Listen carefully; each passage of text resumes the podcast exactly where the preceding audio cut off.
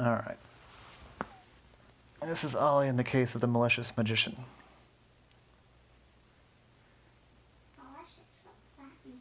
I mean? Somebody that has ill intent. It means somebody that is being mean, is doing bad things, So the evil magician. basically. But malicious magician is more fun to say than evil magician. Um,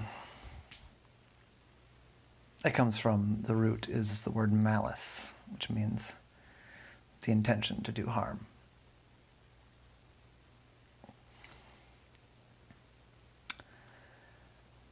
Right, so I got this call. He said, and the caller said, Hey, uh, my name is Sean, and I need your help. My whole neighborhood needs your help. And I said, Okay, uh, I'll see what I can do. What's going on? Sean said, Well, there's, it sounds crazy, but there's, there's an evil magician in our neighborhood all of a sudden. A malicious magician. He's, he's awful. And I said, okay, I'm listening. Tell me more. Said he comes out at night, and I don't know, man. The dude's like 12 feet tall.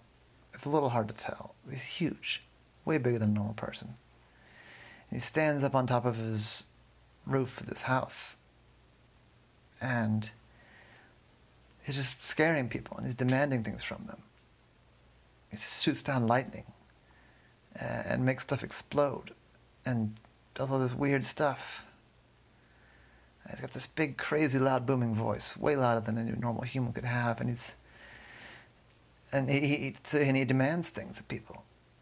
He demands people put food and, and money and beer on his front step. And then he has this little assistant guy that comes out and collects it. And it happened once and we thought it was some sort of art thing, some kind of performance. So we just kind of played along, but then it's been coming like a couple times a week now. This magician comes out, this big giant magician standing on his roof, sending down lightning bolts, making stuff explode. And the whole neighborhood's terrified of him, but we're also terrified not to, you know, give him the food and the money. Otherwise, he says he's going to do something worse. So we're under the we're being just terrorized by this magician. I said, huh. Okay, and, and you think I can help? I said, yeah. I mean, we've read about you, man. You, you do all sorts of crazy stuff. You've been, you've, you've, you've dealt with vampires and, and werewolves and all kinds of night, like weird stuff, ghosts. And I said, huh. Yeah, that's true. I've never tangled with a magician before, but yeah, I can come and try and see what the deal is, see what I can figure out. Um, why don't you give me the address where this stuff's happening? And I'll come by next couple nights and try and see it in action. So Sean gave him the address, and that night he went over there. Uh, Sean also told him about what time the magician usually shows up. And, uh, and, and I lucked out because that night the magician was out. Uh, right about the time that the guy said, all of a sudden this bright light came from one of the rooftops, uh, backlighting this, this, this person who was standing there. And uh, yeah, guy looked huge. He sort of stood there posing for a few minutes and then he started calling out in this booming voice. Said, Bring me wine, bring me pizza, bring me cookies, and bring me cash. You better get moving or things are going to start getting rough. And, you know, 10 minutes had passed and no, none of the things had appeared yet. And then, yeah, this lightning bolt came down from the roof and zapped down onto the sidewalk below. And then another one. And uh, right about then, somebody showed up with some cookies and put those in the steps. And then the voice said, That's right. You do what you're told. That's right. Somebody knows what's going on. But I still need pizza, and I still need wine, and I still need money. And you're going to get it for me. And then right on that line, right on you're going to get it for me, the trash can across the street just exploded. A big ball of fire. Trash went everywhere. And I thought, whoa, this is for serious. And it kind of went on like that, where the stuff that he was asking for showed up bit by bit. Um, but until it all got there, he kept on doing more lightning bolts and making stuff blow up. And there was a big spotlight that he would shine on people and yell at them. It was a scary scene. It was weird. Ollie tried to stay out of sight so the magician didn't see him, and, and the magician didn't say anything to him anyway. So maybe he didn't see him. And then once all the things that he'd asked for were there on the step, just like the just like Sean had said, this little assistant guy came out of the door very quietly and very quickly and collected all the things up and uh, went back in the house and locked the door. And a few minutes after that, the magician gave out a loud, malicious sounding laugh. This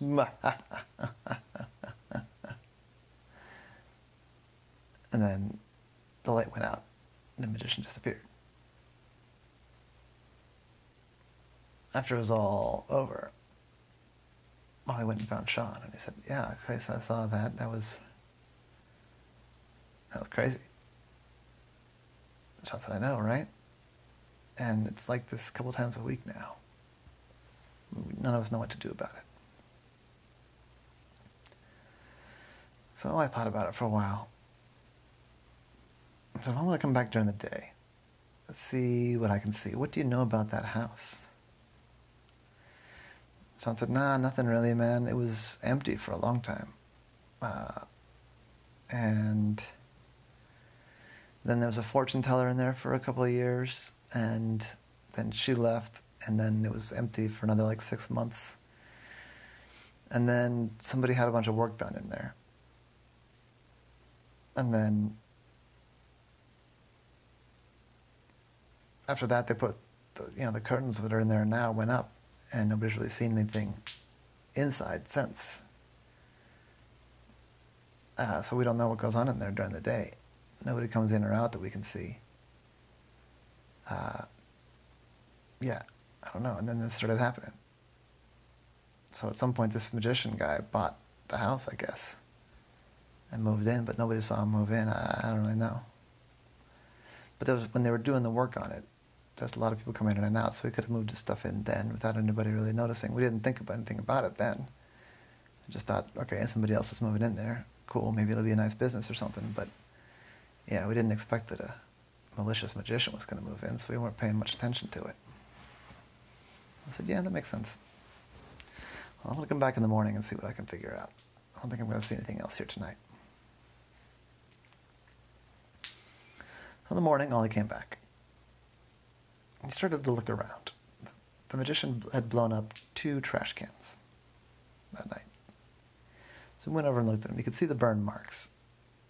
And there was some damage to the lid, which had flown off when it exploded. Uh, there wasn't a whole lot of damage other than that to the can. It was a pretty careful explosion, really. Um, like the can wasn't busted, and the bag was torn, but you know, not that bad, honestly, for an explosion, which I found curious. And he put the Ollie put the lid back on, and it looked like a regular trash can again, like nothing had happened. And the same was true of the other one. Um, looked at the, looked around on the ground where the lightning bolts were hitting, which was kind of in front of the house. And I noticed that there were really, really skinny wires in some spots near there that went up into a tree. And I followed the wires into the tree. And they were really hard to see. You could just barely see them. They were hard, almost nothing at all. But then they went from the tree they went basically up to the roof where the magician had been standing. two of them went straight from the tree. Another of them went onto a light pole and then up to the house. But it's like, well, that's weird. The magician is sending his lightning bolts along these wires he's got installed. How bizarre. Um, Uh-huh, I thought, well, I'm going to need to climb up on that roof and see what I can see. And as he was starting to think about how to do that in a way that would be safe, he saw a guy come around in a hard hat and a vest with a clipboard. And he had a little wheelbarrow. And he went over to the trash can that was blown up. And he started messing with it. It's like fixing it and putting it back together and putting a new bag in the bottom. And then putting the lid back on. And he did the same thing with the other one. He went over there and he you know, pulled the trash that was in the bottom out and you know, put some stuff back in, like put the liner back in right and messed around with a little bit and then put a bag in and then put the lid back on. And he went over to another trash can that was nearby and he pulled the bag out and checked some stuff you know, at the bottom of the can, stuff like that, and then put the lid back on and put a new bag in. And uh, yeah, he did that on a handful of garbage cans nearby, and then he went back around the corner, and I lost sight of him. So that was a little. I mean, I guess the city's just fast. They heard about the explosions, but if the city has heard about the explosions, why didn't they, you know, send the police or something? And I was thinking about that, thinking about that, and then he thought, eh, I'm gonna have to come back to that question later. So he went around the back side, the alley side of that house. He'd kind of counted over from the end of the street because he wanted to see what he saw. The back side didn't really have any clues. There was, it was a three-story building, pretty standard Baltimore row house of kind of medium quality and niceness. Uh, the backside had a, a th- three-story wooden fire escape in a small yard, maybe oh, I don't know, half the size of the house, roughly the yard. It was like normal stuff in the back of the yard. It was a little bit overgrown. There was a grill. There's some trash cans. You know, normal backyard stuff. Nothing. It's nothing special. And there's some windows, but they had curtains over them, just like in the front. Well, I thought, well, if I'm going to get up onto that roof, this is going to be my way. So he carefully climbed over the fence, trying to be as sneaky as he could. And he climbed up the fire escape, trying to stay away from the windows just in case. It was a little bit creaky, and he's worried about that, so he's trying to be as subtle as he could be. He climbed up there, got under the roof. We got under the roof. What he saw was a little bit different than the roofs around it, because most of the roofs were just flat and had, you know, chimneys and satellite dishes and things like that up there. But this one had an actual, um, like a, a, a door, not a door, but like a. That's what I'm looking for. Well, anyway, a door. It would look like it would swing up from inside, and it was all well sealed and stuff. And there was some equipment up on the roof. There's a bright light, I mean, a big light, all I could see. Uh, a couple lights, actually. And there was some electrical equipment and some kind of screen. And I climbed over there, and you could see that there was one of them was a fog machine that was up there. And I thought, huh, that's weird.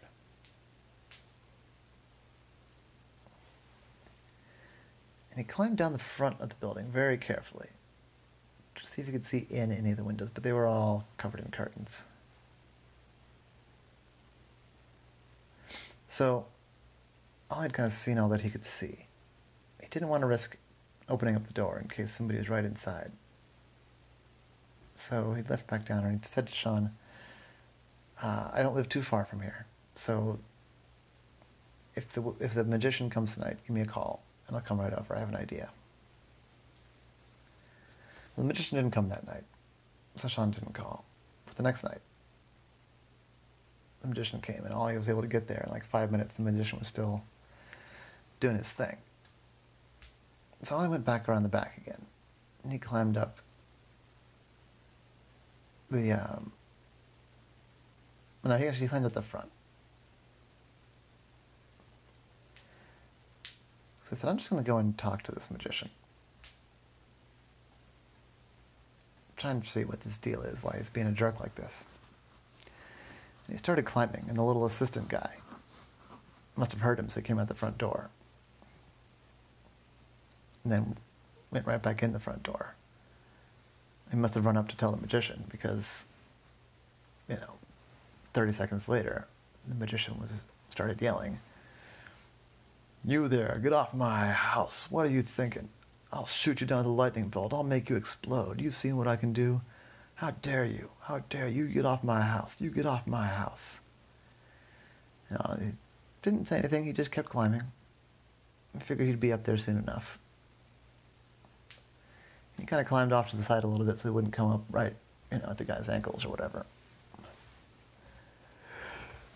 He said, "I'm serious. You get out of here." You're not welcome here. You're not from this neighborhood. You're not from here. You're not allowed to be here. Saying all kinds of things like that. And Ollie got up there on the roof. And things looked very different up there. Ollie, there's a lot of bright light, and I couldn't quite see the magician clearly, even from up there.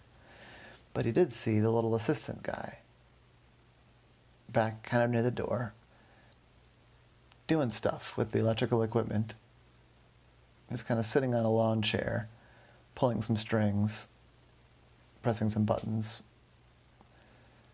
uh, and kind of facing away from, from the magician. And the magician bellowed, Pay no attention to the man in the lawn chair. You talk to me, the magician said. Now get off my roof before I zap you with lightning. And I said, I think you should zap me with lightning. The magician said, what? What are you talking about? Lightning would kill you. You're just, you're an octopus. That's weird enough. I said, I don't think you can hit me with lightning. And the magician got really mad then. Said, I can do what I want. I'm the magician of 25th Street. Nobody messes with me. I know you're not from around here because everyone from around here is too smart to mess with me. I said, if you're so powerful, if you're the great and powerful wizard of 25th Street, then go ahead, zap me with lightning or make me explode. The wizard said, how dare you? And he made two trash cans explode. But I could see that as he did that, the assistant guy pressed a couple buttons back in the back. And he couldn't see the assistant very well either because of the light, but he could see that the guy had reached over and pressed two things. You could see his arm move. So I decided he was just going to ignore the magician, and he walked right over.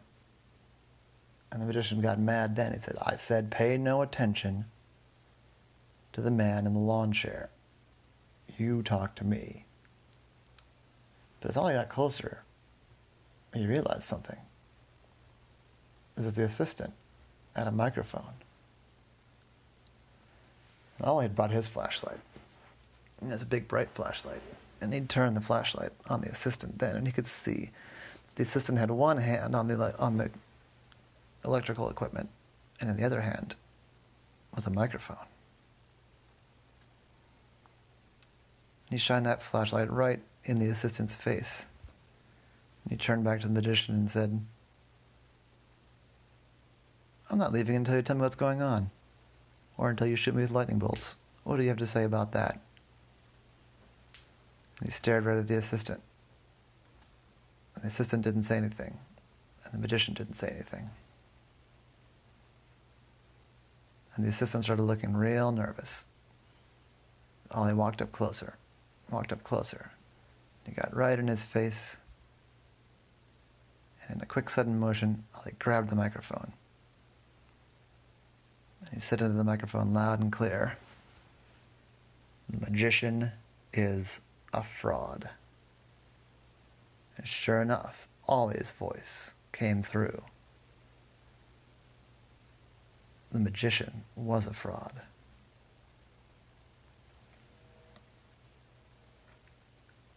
And the assistant scrambled for the door, but Ollie got him by the ankle. He tripped over and banged his head, and he laid there moaning. And Ollie turned his flashlight on the controls. He saw four buttons that said lightning. And he pressed them one, two, three, four, and saw a, a lightning charge shoot down the wires that he'd found before. And he saw buttons marked trash cans, and he knew what that was for to make the trash cans explode. And I reached over and he saw a big power switch, and he turned it off. And um, he saw the magician not walk away this time, but just slump over. Slump over, fold like a piece of paper, and fall over. And then Ollie saw the light switch. He turned the light off. Then he turned the light back on. And he went over and he moved it, and he shined the light down on where the magician had been standing, and there was this like inflatable doll thing, ten feet tall, in a little magician outfit, but totally fake, just an inflatable doll. Well, around that time, the assistant started to stir. And I went over to him. He said, The jig's up. You're the magician, aren't you? The guy said, I had a good thing going here. Why'd you have to come and ruin it? I wasn't hurting anybody. I fixed the trash cans every night. The lightning wasn't real. I wasn't hurting anybody. Why'd you have to come and ruin my business? Well, I said, Your business is scaring people. I'm happy to ruin it. You better clear out of here. I want to get the police involved in your little scam, and then we'll see who's the big and mighty and powerful around here. The guy scowled at Ollie as he climbed down into his door, and he heard a big latch go ka-chunk. Ollie climbed back down the side of the building. He pulled out the wires that had been, you know, the lightning bolts had run down before. He called up Sean, he, but Sean was already there. He said, Ollie, that was nuts. A bunch of the trash cans exploded, and the lightning bolts went all at once, but then the magician just crumpled over. I've never seen anything like it. And I said, Yeah, I hadn't seen anything like it either. But did you catch what happened there? So, yeah, I heard your voice instead of the magician's voice. And you, and you said the magician's a fraud? That assistant guy is the only magician there. And like, a, like the real magicians you see on stage, is nothing but an illusion. He had a blow up doll and a big speaker and some wires connected to little charges and lightning bolts. It was all fake, it was all a show. That assistant was the only person in the room, he was just scamming you all. It was an elaborate scam. He must be some kind of electrical engineer or something. But you don't have to worry about it anymore. I'm pretty sure that he's going to quietly disappear now. But if he doesn't, you call me and I'll come back. But indeed, the magician didn't bother the neighborhood again. A few days later, a truck pulled up in the back. And the assistant, who now we know is the magician, and a couple people moved a bunch of boxes out of the house. Maybe, you know, basically a whole truckload full. They drove off, and nobody saw him ever again.